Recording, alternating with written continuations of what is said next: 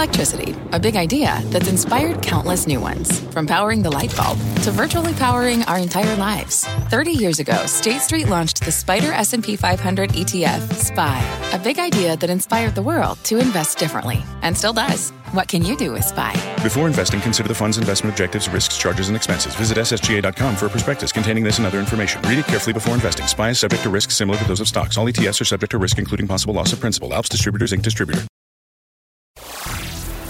All right, thank you, Kelly. Welcome to Closing Bell. I'm Mike Santoli in for Scott Wapner. This make or break hour begins with celebration already underway on Wall Street. The S&P 500 climbing to within 1% of its 2023 high ahead of the Thanksgiving holiday before just a mild uh, little pullback here. The Nasdaq 100 outperforming on the day despite a slight dip in Nvidia shares after that company's stellar earnings report after the close yesterday. The 10-year Treasury yield steady just above a two month low. We got a hot inflation expectations number to the University of Michigan Consumer Survey, but uh, bond market taking it more or less in stride as oil prices sink on more supply concerns. Which brings us to our talk of the tape. After gaining more than 10% in under four weeks, is this stock market rally getting overcooked? Or can the market continue to feed off soft landing hopes and positive seasonal patterns into December? Let's ask Bryn Talkington, uh, managing partner of Requisite Capital Management and a CNBC contributor. Bryn, uh, it's great to have you here. Um, market seems uh, in a pretty comfortable mode here. I guess the question is, are we getting a little bit overbought? Is something going to come along to, to disturb things right here? We got through earnings season. It seems like GDP is tracking okay uh, in the fourth quarter. And of course, we have the, the holiday week trading, which has an upward bias.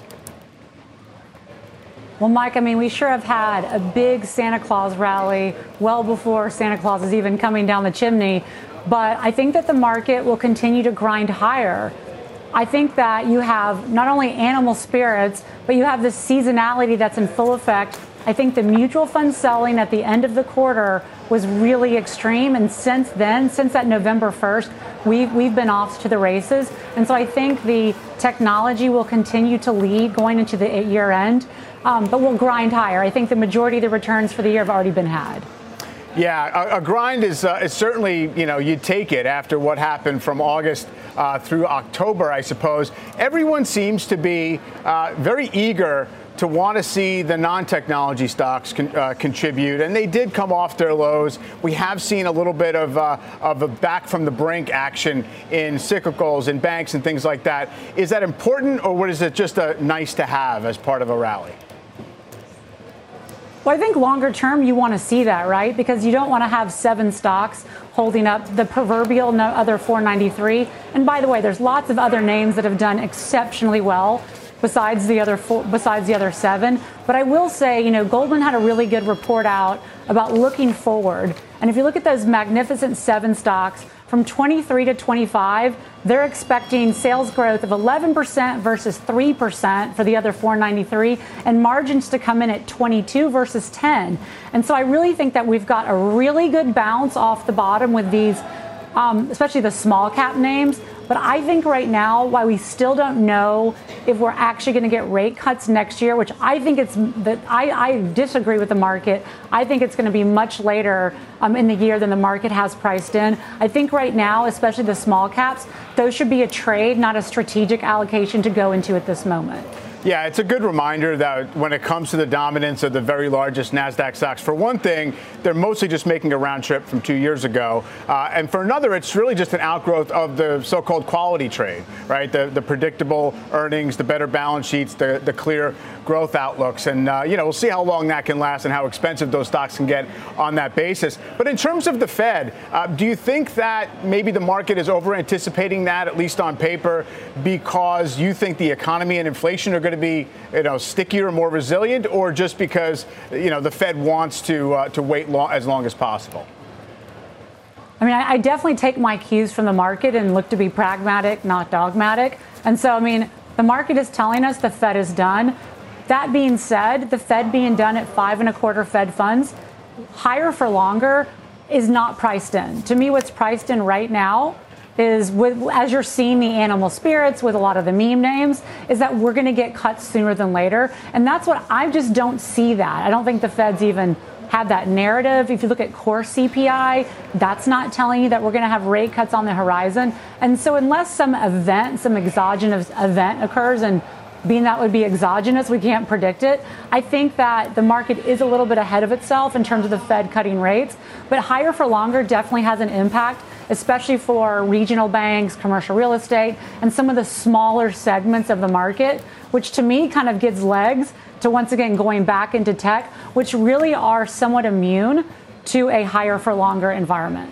Yeah, that's uh, definitely the market's determination that they're immune to some degree from rates, but also uh, from you know various types of disruption going on in other parts of the economy. And on that point, stick with us, Bryn. We're going to talk a little bit more about Nvidia shares under pressure despite strong results. Christina Partsinevelos is here uh, with a breakdown of that report. Hey, Christina. Loss of China revenue still rem- remains a concern, even though management assured investors they could find growth from other regions. That's because U.S. export controls are blocking sales to the country and would, quote, significantly impact Q4 revenues. And that's also limiting its guidance. The number is at 20 billion for this upcoming quarter, but that number could have been higher, according to management. The CFO also admitting they don't know the impact of the controls over the long term. So it's a big overhang, which also has some investors questioning how can NVIDIA keep up the pace of of these beats and outlook raises without China as a major customer. There are doubts over also the sustainability of demand once this major backlog gets worked down. Think uh, inventory digestion, especially if some companies are double ordering. But when you take a step back, you look at the stock. The stock is only what 3% off its most recent high of $505. Uh, Mike, I know you've talked about this before. It's rare to see a stock hit an all-time high, but also have its forward PE come down. Right now, it's trading at what 32 times, with the bulls arguing that's cheap, especially when you compare it to its five-year average. Plus, Nvidia is ramping up new products, which would maybe create a new replacement cycle, specifically within GPUs. They're expanding in software and networking with management also noting increased purchase commitments. And that's positive visibility into the future, which kind of answers that demand question. But the sell off continues today. China could be the end of the week. Uh, a few reasons demand concerns, AI peak, but still not that major given options market was pricing in a 6% move. Exactly. If there's a surprise, Christine, it might be that it is a relatively modest move uh, altogether. And as you mentioned, the stock just getting back to where it was for the first time less than two weeks ago, I think. Uh, Christine, appreciate that. Bryn, uh, you own NVIDIA. I'm guessing you feel as if the long term story is more or less confirmed. I think the, the big question here, though, is exactly what trajectory this kind of breakneck growth can continue on going out the next couple of years. Sure, and I think that's also why you see the stock sell off a bit today. I mean, obviously it's up over 200 and what 40% year to date. But if you think about this, Mike, I mean, this continues to be the company that is fully monetizing AI. I mean, they did 18 18 billion this quarter. That's more than they did all of 2021. And if I compare it to AMD, which is just an awesome company as well, though, AMD did 5.8 billion.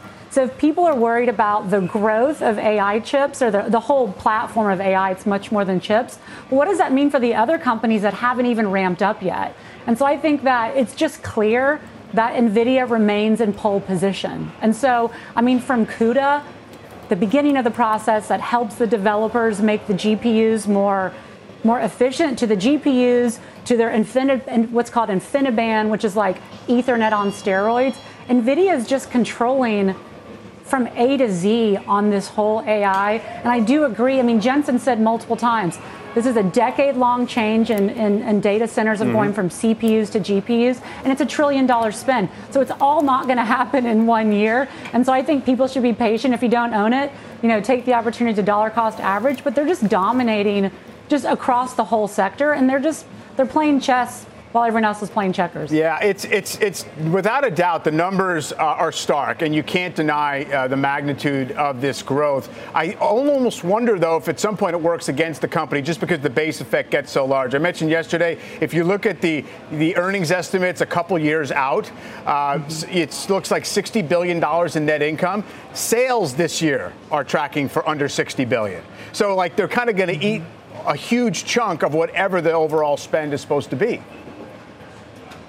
You're, you're spot on. And if you actually look at the history of the of NVIDIA stock over the last 20 years, there's been about 10 years where it's been up well over 100%, percent mm hmm and there's been multiple years where it's down 50% plus. And so I think investors need to understand there's a lot priced into this name. And to me, as I think through it, I sell calls against it at this mm-hmm. level because I do think 500 has been that ceiling now for two quarters. And so I think what's going to make it push through that 500. So I think selling 550 calls, you can bring in about $20 of, of premium, helps you dance around this level. Mm-hmm. But ultimately, as, a, as an investor, you have to say, have they leveled up in earnings and then grow from this level? Or is this going to be an epiphany and they level back down? Right. I think that they've leveled up and they grow slower, but this is a level up. Yeah, also dancing around $1.2 trillion market cap. Um, let's broaden it out here. Uh, we'll bring in Sonia Meskin of BNY Mellon Investment Management and Ayako Yoshioka of Wealth Enhancement Group. Welcome to you both.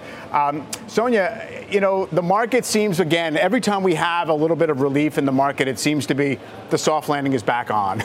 The Fed is done. We have peak yields, peak Fed, peak inflation, maybe peak oil. Uh, all those things seem pretty friendly to markets. Is it plausible? I think it is. I think it is. If you think about where uh, the peak inflation was in since COVID, it was considered almost 10%, considerably higher than we are right now, and we've disinflated thus far without unemployment coming up much at all. We're still under 4% unemployment. I don't think a couple of years ago, certainly a year ago, this was actually quite conceivable for many investors. The fact that it's happened, I think, is quite encouraging for the soft landing story. That said, we do expect inflation to prove a bit sticky here. So we do expect it higher for longer next year from the Fed. Okay, so if inflation is sticky, where in the 3% area, I suppose, or core a little bit higher than that, um, the market, you think is getting ahead of itself in terms of what it thinks on rates next year for rate cuts? I think a little bit, yeah. But given the trajectory thus far, I don't think it's un, you know it's unexpected that mm-hmm. the market is getting a little ahead of itself. Sure. Um, I, uh, uh, how does this play into what you're expecting out of the markets next year? I mean, obviously on the headline S&P level, we're talking about a 20% total return for this year. Not many people thought we could do that. On the other hand, we're below the all-time highs. So how does the macro environment set us up for 2024? Sure. Thanks, Mike. Uh, you know, in terms of you know what's going on for 2024, you know, it's really going to be determined by all of the macroeconomic data as it comes in. The Fed is dependent upon what data com- comes in, where those inflation levels are. I mean, we just saw it today in terms of the inflation expectation levels being a little bit higher than everybody wants them to be. The University of Michigan numbers keep coming in a little bit hotter. So I think the Fed is going to be reactive. And so then the market is then going to be reactive to how the Fed believes the data is uh, coming out. And do you think, um, Aya, that that means that uh, the current market profile of you know the, the resilient growth stocks, the secular growth stories can work. Everything else is kind of a, a show me story, or have we already uh, kind of discounted the uh, the cyclical groups enough, and, and maybe we can can find some way uh, to, to them participating? Sure. I mean, I, I think that you know there in either scenario, whether we are heading into a recession, I think those are the times in which you want to pick up some of those cyclical stocks because they get hit the most and they can recover the most. But if we are truly in a situation in which we have a soft landing, then the you know pullback in the economy isn't going to be as bad, and the valuation discounts of a lot of these cyclical names is probably too much. Sonia, um, you know, we say the Fed hasn't said it's going to cut rates. It's not going to say it's going to cut rates. But if you look at how transparent the Fed has been to the extent they're able to, they still have said they feel like they have to keep policy restrictive to run the economy below trend for a while. We haven't really been running below trend. Uh, employment hasn't really moved that much. I see some loosening of the labor market to some degree, but um, how long can we kind of keep up with that? Uh, that sort of we're good for now but we expect a further slowdown down but the road. That, I think that's a question the Fed is asking itself. I don't think they've expected this if you look at their projections even from this summer. And I think that they've been quite encouraged by what's been happening in employment. So some of the secondary um, markers have been slowing, but unemployment hasn't again come up all that much. I think a, a, bit hinges on participation rate next year. We really want the participation rate to keep expanding or at least not contract uh, because that helps with wage growth and it helps, therefore, to keep Fed um, on hold and comfortably on hold. But the Fed did come out and say they were asked about when they're going to lower rates, and they've also given verbal guidance. I think Chair Powell has given verbal guidance that not until the second half of next year. Yeah. That, that being said, um, they don't even expect to get to their inflation target till a couple of years from now. It would seem that they have time to allow the data to come in their direction. Absolutely. And I think part of the reason the market is pricing sooner cuts is because the market may believe the data is going to help the Fed more quickly mm-hmm. than the Fed itself anticipates. Yeah, I mean, Bryn, you alluded earlier to, to that idea that whenever the market starts to feel better about things, uh, you, you sometimes do see some of the speculative stuff run a little bit. That's, that's happened to a degree recently. Uh, and, and maybe that reflects people expecting rate cuts. On the other hand, if inflation is down and trending, trending and below 4%, the stock market usually does okay with that. And if long term yields have seen their highs, at least for the foreseeable, uh, maybe the you know stocks can essentially find a way around it. Yeah, sure. I mean, I think going into the beginning of, of this year, I think I, I know myself included felt the probability of a soft landing was very, very small. I think you definitely have to have a, a bigger a bigger spectrum to say, hey, that may be the base case. But you got to put, Mike, an asterisk around that soft landing and the unintended consequences because never in the history have we had this much fiscal stimulus pre recession and not been in a, a, war in the US. And so, what are the unintended consequences of that? And I know yields are down, which is great. Mm-hmm. But to me, I still think these treasury auctions, with how much fiscal debt we have, are going to be front and center, especially in election year. And so, you can't really say, hey, the Fed did such a great job. We mm-hmm. had all this fiscal stimulus that no one talks about. Right. Now, there's no doubt that there's going to be a bit of suspense around the Treasury auctions for for a little while. Although maybe the big unintended consequence was, you know, 13% inflation for a little while. Um, but uh, I, uh, I would be curious to know um, the conversations at year end that you are having with your clients, because one of the things you want to look out for after the market has had a nice run is are retail investors getting overexcited? Are their expectations becoming unrealistic? Or are they still looking to play defense? Sure. I think it's you know, a I mean, mix. Our, I mean, oh, yeah. from the short term, you know, definitely a little bit of defense uh, just because the run up has been uh, you know so great this year. Um, and there's tax loss harvesting opportunities that retail investors are definitely taking advantage of. Um, you know, and just given the uncertainty in terms of the outlook for 2024, people are being a little bit cautious. But at the same time, I think that's why a lot of the quality names have been uh, where people have been hiding. Yeah, for sure. Uh, doesn't hurt to uh, to have a little bit of a, of a wall of worry still remaining in the market as well. Uh, Aya, Sonia, thanks so much. Bryn, we will see you again in a little bit in the market zone. We're just getting started here. Up next, trouble in the charts. Why one technician is flagging some weakness for stocks as we look ahead to 2024. He will make his case and break down where he's seeing opportunity right now. We're live from the New York Stock Exchange. You're watching Closing Bell on CNBC. From their innovative practice facility to unmatched views from the fairway, the PGA of America is helping lower scores and elevate fan experiences with 5G solutions from T Mobile for Business.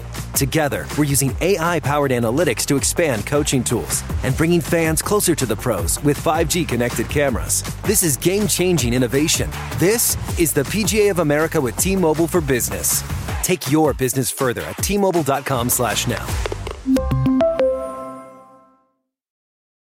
When it comes to your finances, you think you've done it all saving, researching, investing. Now you can take those investments to the next level with Yahoo Finance, our sponsor today.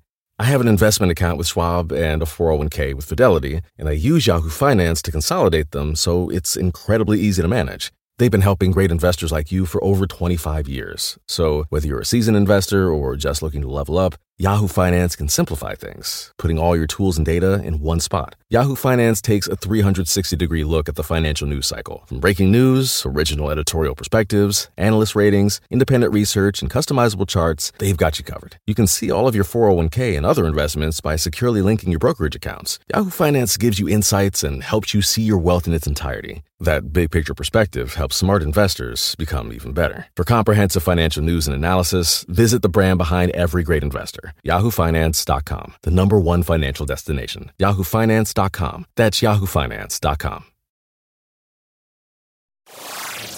Welcome back to Closing Bell. The S&P 500 up about four tenths of a percent today, looking to lock in its longest weekly win streak since June. And while our next guest remains positive in the near term, he says the charts could be pointing to potential longer-term trouble for stocks. Let's bring in John Kolovos, head of technical strategy at Macro Risk Advisors. John, it's good to have you here. I, certainly, in following your work, I, I know you were giving credit to the market for this recent reversal higher, just because it was broad and you had a little bit of a sense of urgency in some of the technical technical readings off of that low, uh, but maybe not getting escape velocity just yet. What still gives you pause?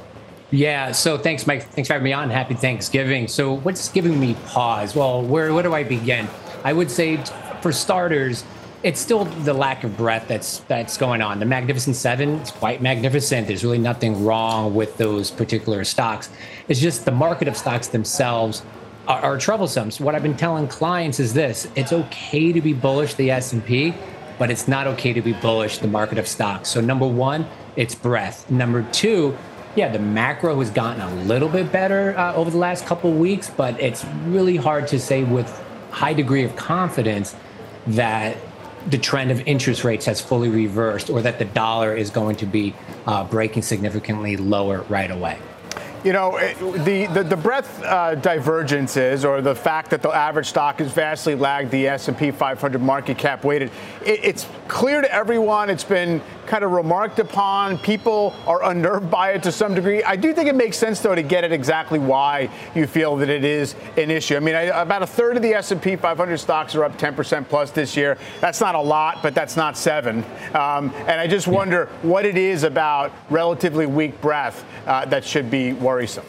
Sure. Okay. I think it really goes into animal spirits, right? So when I talk to clients, unfortunately, they have to own more than seven stocks, right? So when I sit down with them, I go through their portfolios. A lot of their stocks, a good chunk of their portfolios, look like the Russell uh, 2000 or the RSP. It doesn't really give them a lot of conviction to go further out on the risk curve. So you need to see those parts of the market perk up, break out, and turn into uptrends for for animal spirits to to kick in, and that way we can have a strong bull market of everything. Right now, it's just a, a bull market of just a few. Now, can the S&P continue to push up higher? Like I said earlier, sure. The Magnificent Seven's fine. Uh, they're up a lot, sure, but there's no real chart damage there. So the S&P 500, if it were to break out above uh, the uh, the highs of, of 22, mm-hmm. we could be looking as high as you know 52.25, if not 5,500 at some point next year. So I think more of the same is basically what I think is going to happen for next year. Interesting. And so, as we monitor how things are handled, I mean, the market in the short term looks, you know, kind of stretched already. Uh, you're probably going to get some kind of a pullback. How would you be grading things uh, on that pullback? Right. Uh, great question. And I think that's really what we need to observe here on the market is how the next pullback comes. We already know there's demand at lower prices. We saw those in those breadth thrusts, but we haven't, this has been uncorrected. So what are we looking for? One, we just want to have a corrective decline, something that doesn't have negative breadth, low volumes on the downside. Don't really want to see the S&P break down underneath 4200 in any sort of meaningful way. Mm-hmm. If that breaks 4100 in particular, then guess what? this two year range or bear market, because it kind of still is until you make a higher high, it still is mm-hmm. a bear market. Can, can work lower, maybe as low as 3,800, if, if not worse. All right, yeah, that would get us back to the lows, I guess, back from uh, from March in the regional bank crisis, uh, if not lower. John, thanks a lot for the time today. Appreciate it. Thank you for having me. Have a great holiday. All right, up next, crude crushed, oil under pressure today. We'll tell you what's behind that sharp leg lower and what is at stake for the energy space ahead. Closing bell. We'll be right back.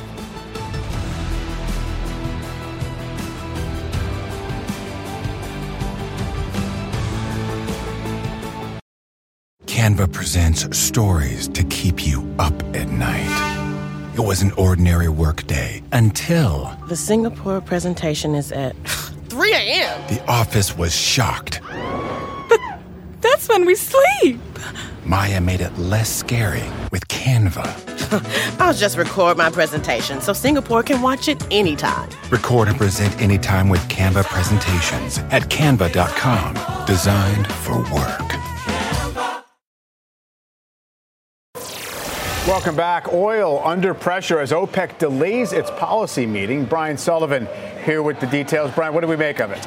Well, the market came back, Mike. I mean, oil yeah. at one point was down as much as 4% before making that comeback. Still ended lower, but quite a day. I mean, kind of on the back of an OPEC shocker. As you noted, OPEC this morning delayed its in person meeting. That meeting scheduled for this Sunday in a couple of days. A, a number of us already flights and hotels and everything booked.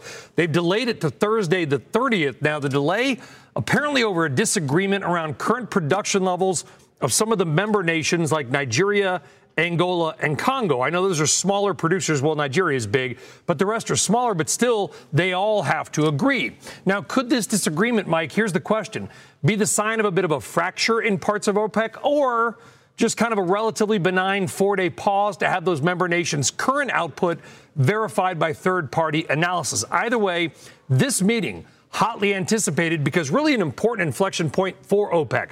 Some decisions, some big ones have to be made. They're really whether to extend the current Saudi and Russia production cuts into next year, that would be seen as slightly bullish for oil, or extend and enhance them. In other words, either make them longer or make them bigger than the 1 million from Saudi Arabia and 300,000 a day from Russia. That would be probably the most bullish for price scenario. Or if OPEC Plus ultimately simply cannot make a deal, let those cuts roll off at the end of the year, which then, of course, would add another 1.3 million barrels per day back to a market which already has more than enough oil. Oil prices then could fall and maybe significantly. That is seen, I, I got to say, is the least likely outcome. That is just Russia and Saudi Arabia's cuts because it also comes on top of debates around the total cuts by all 23 OPEC plus nations. Those were done, Mike, by setting a quota system back in June that runs for a year. So those have to be agreed to again, and renegotiating those quotas is going to be the hard part because, as we just talked about, Nigeria and a couple of other nations may want more of their oil to be sold, which means if they want to keep total OPEC plus output at a specific level, somebody, likely the Saudis, will have to cut their production to make up for those extra barrels. And Saudi Arabia not sure if they'd agree to that because they have already been bearing the brunt of the production cuts. Oil now below where it began the year. Unclear if the new meeting on the 30th will be in person or virtual. We will hit more on this tonight. Of course, on last call with Helima Croft and Bob McNally, two of the few energy analysts out there, guys, that actually do go to mm. OPEC meetings. There you go, Brian. Uh, appreciate the uh, the thorough setup right there. Um, we'll be tuning in for that later on. Thanks very much, Brian Sullivan. So, where are we right now with crude in the U.S.? Uh, we want to talk more about this and how it fits into uh, all the portfolio positioning you might want to do. Uh, let's bring in Warren Pies, co-founder of 314 Research. Warren, um, I, let's start with oil. I, I know uh, you, you, do plenty of work on that. What's the read on it? I mean, it acts like a market that's oversupplied. Uh, should we be taking away anything about global demand or the economy, and where does it go from here? Yeah, thank you for having me. I am uh, proudly not one of the analysts that go to the OPEC meetings. Everything I do is uh, based on data and kind of modeling. So, with that kind of, of preamble, I think everyone in the oil business is used to this week of the year, Thanksgiving, a lot of um, nervousness. We've had bad meetings, horrible meetings back to 2014, all involving OPEC and unable to get on the same page. And I think we're at a similar kind of junction right now. So we have all this OPEC supply that's been held off the market now for most of the year for you know better part of this year. And it's something we've been thinking about for a while at 314 is how's this this production come back you know? And i think that's where we're in that the middle of that debate. And so that's kind of the overhang that's um, weighing on the market right now. But from our perspective what's really driven crude oil prices through the whole year has been speculative positioning. So mm-hmm. every time we get to an extreme in speculative positioning it's been it's paid to go the other direction. We saw that in early July. We were long oil in early July, and we got out of that position in uh, mid late September. And it was just based off of speculative positioning and going too far in uh, one direction. So, right now, I think we're in the process of working that off. November's a notoriously weak month for, for oil because you're coming on the back of Mexico hedging all of their production. So banks and dealers uh, are have a tendency to sell futures to delta hedge all the puts they wrote to Mexico. So we're in a trapdoor. It happens almost every year. Mm-hmm. Uh, we're out of the market right now, and I think, for the most part, I think OPEC's going to come to an agreement here. Uh, but I'm not sure that it's going to be anything that can save that speculative rotation that we're in the middle of right now. So, whatever the dynamics driving prices to where they are right now, it does seem as if it's helpful to you know the general you know slow down but not too slow story, the soft landing, the fact that you can refresh consumer buying power, take the edge off of inflation expectations, perhaps bond yields coming lower. So, I mean, is it fully benign, or or can we uh, find something to worry about in all this? Yeah, it's not, in my opinion, demand driven. So we've had non-OPEC supply ramp up. We've we've had OPEC cheating, when, and this is why the Saudis they've they've carried the the water this entire cut, and they're getting frustrated, understandably. So you've had Russia cheating. Iraqi production's coming back as there was a big pipeline outage there that's coming. So that's allowing Iraqi production to come back. UAE is constantly wanting to get more production on the market. All these small producers that Brian was talking about. I mean, there's it's a supply story. It's not a demand yeah. story. So unfortunately i don't think you can read recession from the the drop in oil price no. And so ultimately it's a good it's a good thing for consumers and for markets and then where does it leave you with regard to, you know, stocks as we've had this rally in the indexes? We're not too far from the highs for the year. Um, you know, it feels as if we're in this period where, um, you know, the, the market can can deal with the idea that the Fed is done without necessarily getting those cuts as yields come down. So what's the opportunity? What are you looking out for? Yeah, we're we're in a Fed pause. So this is the period that follows the last Fed hike in a cycle. And traditionally, if you composite all these things together, it lasts eight months. And this is a period of hope and optimism regarding a soft landing. Uh, they generally it lasts eight months. That would put the first Fed cut in March. Um, and stocks generally rally every case except for one. Bonds have rallied every Fed pause on record, and so this is a time where all assets are, are rally. And uh, but at the same time, you have to look at what's happening under the economic surface. I, I do think the soft landing evidence is building, but unfortunately, on the other side of that, markets have already kind of fully priced that in. I think stocks have fully priced in a soft landing. So any disappointment from the Fed, any disappointment on interest rate policy, you're seeing 33% chance of a Fed cut in the March meeting already. I think that's uh, overly optimistic. So there's there's a setup for a disappointment. You have the economic reality on one hand, competing with what markets are pricing in on the other, and I think the markets continually get ahead of themselves in this cycle, and I think we're we're seeing that again. So our positioning, just to be really clear, is we've mm-hmm. been riding bonds over stocks. I think there are more paths to victory uh, with the bond position here versus the stock position. Um, and that's been our position really since uh, October 19th when yields on the 10 year hit 5%. Yeah, and you know that eight-month average between you know the Fed's final hike and the first cut, as you know, that's an average. It's been as long as 18 months a couple of times in the last 60 years. Been as little as like three or four months, uh, which were already pretty much past. So I guess you know you, you have to operate in this limbo of as long as the economic numbers hold together, the market is probably going to stay supported.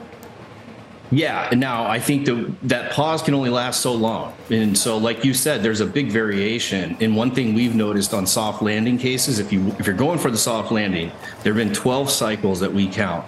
Four soft landings, eight hard landings. So you're already against the odds for a soft landing. The longest pause we've ever seen for a soft landing is seven months. That was 2018. Same Fed, that was, you know, Powell back then. So that's the outer limits of a Fed mm-hmm. pause. Mm-hmm. Uh, and, and, so I think it's something to keep in mind. So if we go all the way to March and the eight month average, we're already beyond the limits of, of a soft landing. And one more data point I would throw out for everyone to consider is we've seen a 0.5% rise in the unemployment rate. We haven't had job losses yet. Unemployment rising really because of multiple job holders. That's never happened in a soft landing. We've never seen a 0.5% rise in unemployment rate. So clearly the economy is decelerating. Soft landing and hard landing feel the same at this stage. Yep. Um, and, and what happens next, I think you could make a case either way, but the market's pricing fully for a soft landing. Yeah, well, there's certainly never a moment where you're going to get an all clear. So we're going to have the debate for as long as, uh, as we're in this state. Uh, Warren, great to talk to you. Thanks so much. Happy, Happy Thanksgiving. Thanksgiving. All right, Thank thanks you. a lot. Up next, we're tracking the biggest movers as we head into the close. Christina standing by with those. Hi, Christina. Well, Mike, there's a theme among earnings report this season. A beat just doesn't cut it. Investors want assurance the future looks bright, and two names might be saying otherwise. Details next. Breaking news on the vehicle explosion at Niagara Falls Rainbow Bridge. Eamon Javers has the details. Eamon. Mike, WNBC's Jonathan Dienst has obtained exclusive video now of the incident at the U.S. Canada border in Niagara Falls. Take a look at these images. We're going to play it a few times here. You're looking at the very top of your screen, and what you're seeing moving from left to right here is a white vehicle coming into the Border Patrol area at a very high rate of speed. It hits some sort of barrier there and then goes completely airborne. You see, uh, higher maybe than that guard hut there. The perspective can be a little bit off here. But that is a, a vehicle, you can imagine the, the speed that that vehicle must have in order to get that airborne. Uh, and what we're told happened just after this clip ends is that the vehicle then hits the Customs and Border Protection uh, guard area, uh, bursts into flames, and then explodes. We're now told that there are two dead in this incident, two confirmed dead, and those are the occupants of that vehicle. Still unclear here, Mike, what the intent was here, if any. Uh, and authorities, you can, as you can imagine, are pursuing that. We also know that uh, at this time the airport in Buffalo is now closed. Authorities are uh, keeping a lookout for any other suspicious activity. The mayor of New York has said that he has sent NYPD officers to Buffalo to in- assist in this investigation. Uh, we'll see uh, what more details come in the in the uh, hours to come. We also know that uh, the White House says that the president has been briefed and is monitoring the situation. So, not clear if this is uh, at this point, Mike, some kind of freak accident, or if this is a deliberate act of terror. We're going to have to wait for authorities to get to the bottom of this and see what was going on here. Back over to you. All right. Yeah, Eamon, appreciate the update. Uh, we have uh, 16 and a half minutes until the closing bell. Let's get back to Christina for a look at the key stocks to watch. Christina. Well, it takes a lot to impress investors these days. Agricultural equipment maker Deere may have beat earnings, but guidance fell short. Corn and soybean prices are falling, and that could hit farm incomes. When incomes fall, that means less money for equipment. Oh dear. Stock is down over 3%. Software Autodesk may have beat earnings, similar scenario, but the mixed outlook not pleasing investors with shares down 6%. Billings fell 11% year over year because instead of using an annual customer renewal system, the company moved to three year contracts that are billed up front. The CEO was asked about this weakness on CNBC this morning and attributed that weakness to cyclicality. Quote, there's always puts and takes in this business. Shares down almost 7% and uh, every business for that matter. Christina, thanks so exactly. much. Exactly. All right. Up next, streamers struggling this holiday season, and now some of the biggest players are shaking up their approach to garner fresh gains. The details, how it might impact those stocks, after the break.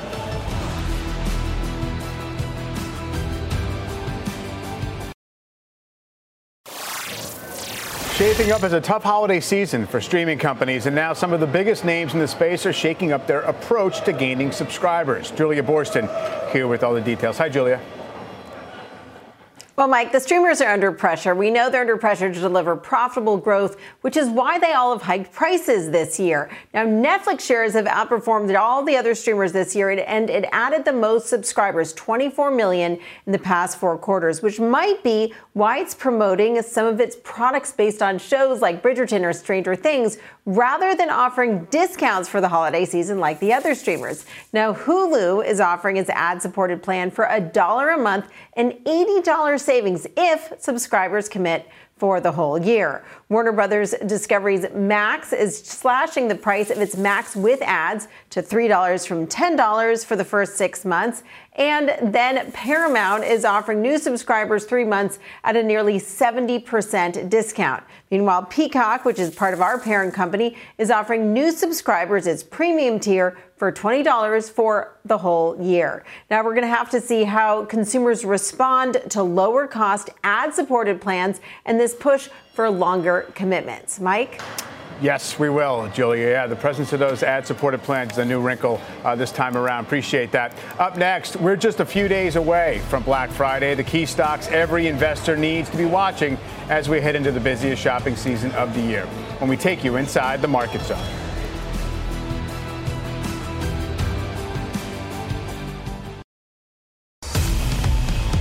We're now in the closing bell market zone. Bryn Talkington of Requisite Capital Management is back to break down these final minutes of the trading day. Plus, Seaport's Ken Zener on the recent breakout in home builder stocks, and Courtney Reagan on the outlook for retailers this Black Friday. Welcome to you all. Bryn, you know, we talk about the big seven. Yeah, Meta and Amazon making new highs, Microsoft. I was looking at the new high list today, though, and there is a variety of names. You've got Take Two Interactive, Chipotle, Expedia, Hilton, parts of the market that are outside of tech that are these predictable growth stocks, is that an area that is still uh, kind of fruit worth picking, or is it already picked over?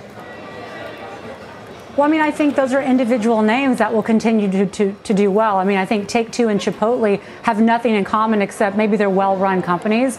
And so I think there's always opportunity for active selection. And so I think that as investors, yeah, we talk about the seven, but there's always great names to go and parse through to find good long term secular winners like a Chipotle specifically. Yeah, quality growth seems to be uh, in favor for sure. Um, let's get to uh, Ken Zener from Seaport on the home builders. Ken, you know, we had a 20 20% decline in this group as rates started to take off. Uh, they bottomed.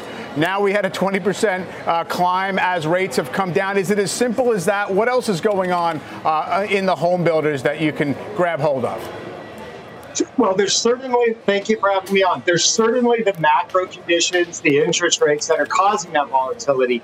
However, the market's early cycle bias, falling interest rates, the Fed not tightening anymore. If you look at the 10 years, longer term inflation expectations, historically is very good for the group. And a lot of our work pre 1982, especially the late 1970s, shows that you can have these 20% drawbacks. However, with unemployment rate at 3%, uh, there's still lower existing inventory, a condition actually of secularly higher rates. So we expect that to be a tailwind as well for the builders. And we expect them to trade up into the end of the year and into next year. So, if existing home sale inventory does start to increase, if you start to clear this market a little bit, whether because rates are friendlier or whatever, is that to the disadvantage of these home builders because they seem to be really benefiting from the lack of turnover otherwise? Well, most trade up buyers and you know new homes they do benefit obviously from just general liquidity so to the extent people are trying to position normalized inventory, if you will, as a bear case. We think that's inconsistent with history. And I would note existing home prices at 4%, you know, September year over year. Actually, are accelerating. I think we really need to recognize how much of a disconnect that is from the post 1982 world where we think low affordability compresses price. If you think about 05, 09, that mm-hmm. was not in the case in this 1960s or the 1970s, I would point out. All right, yeah, we got to go further back, uh, I guess, into the past to see a similar uh, setup right now. Uh, appreciate the time, Ken. We do have to run. Courtney, uh, what are the retailers expecting to see in the next few days? Yeah, Mike, you know, obviously tomorrow begins retail's most critical five day stretch, really, of the year. And the National Retail Federation predicts more Americans will shop over this five day stretch than ever before, at least in its tracking. Now, the XRT nearly flat here on the session, but the iBuy ETF, made up of largely e commerce heavy retailers, that's up more than 1%, outperforming the broader market today. Adobe says that Thanksgiving to Cyber Monday stretch will make up an estimated 17% of total online holiday sales, with particularly big days on Black Friday and Cyber Monday, and Adobe says we're already up 5% November 1st to the 20th on those e-commerce numbers. Now, shares of Burlington, actually one of retail's strongest today, gaining more than 4%, and that's on top of Tuesday's 21% gain on the back of earnings. Beauty, nearly positive across the sector. Mike, this has been a standout category in retail earnings reports and expected to be a key gift this holiday season, so we're going to watch shares there. Nordstrom, Urban Outfitters, and Guess, though, all trading down pretty sharply after their after the bell reports Tuesday. Back over to you. Yeah, uh, no small moves uh, in this group, it seems, Court. Thank you so much. Uh, Bryn, uh, we talk about the health of the consumer, low unemployment, uh, maybe some slowdown, but still good consumer balance sheets. And yet, you know, retailer by retailer, it's hard to predict how it's going to play. Uh, is this an area that you'd, you'd be looking at right now? Well, I mean, I think it's an area that we like to look at going into this type of year and type of shopping. I mean, I think if I were going to invest here, the three names I would look at are Walmart, Amazon, and Shopify. Obviously, Shopify is the rails.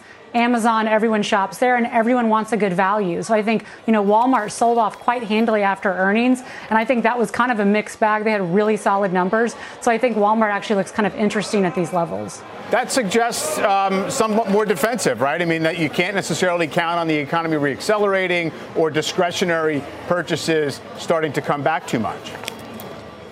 Well, I mean, I think Walmart's up to their game, though. They mm-hmm. have a really good clothing section. They have a ton of games. They've got video. They've got food. And so I think as everyone's looking at their wallets and what can my dollar, what can my dollar spend and what can my dollar buy, Walmart to me has just really changed the experience over the last 10 years. And so I think inflation's still there for a lot of consumers. And so I think Walmart will definitely benefit this holiday season. And with that sell off we saw after earnings, you probably have some good momentum going into um, first quarter of 2024's earnings.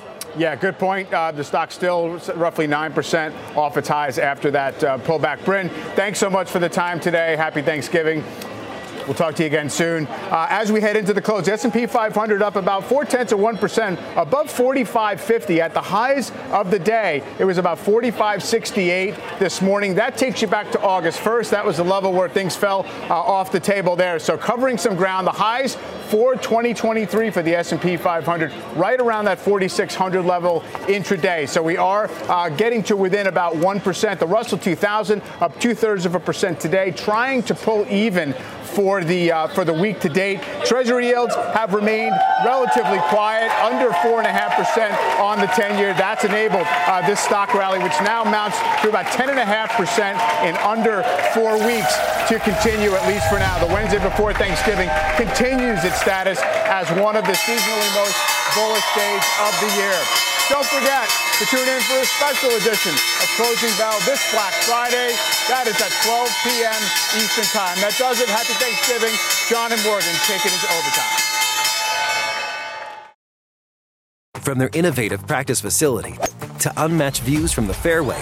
The PGA of America is helping lower scores and elevate fan experiences with 5G solutions from T Mobile for Business. Together, we're using AI powered analytics to expand coaching tools and bringing fans closer to the pros with 5G connected cameras. This is game changing innovation. This is the PGA of America with T Mobile for Business. Take your business further at T-Mobile.com/now.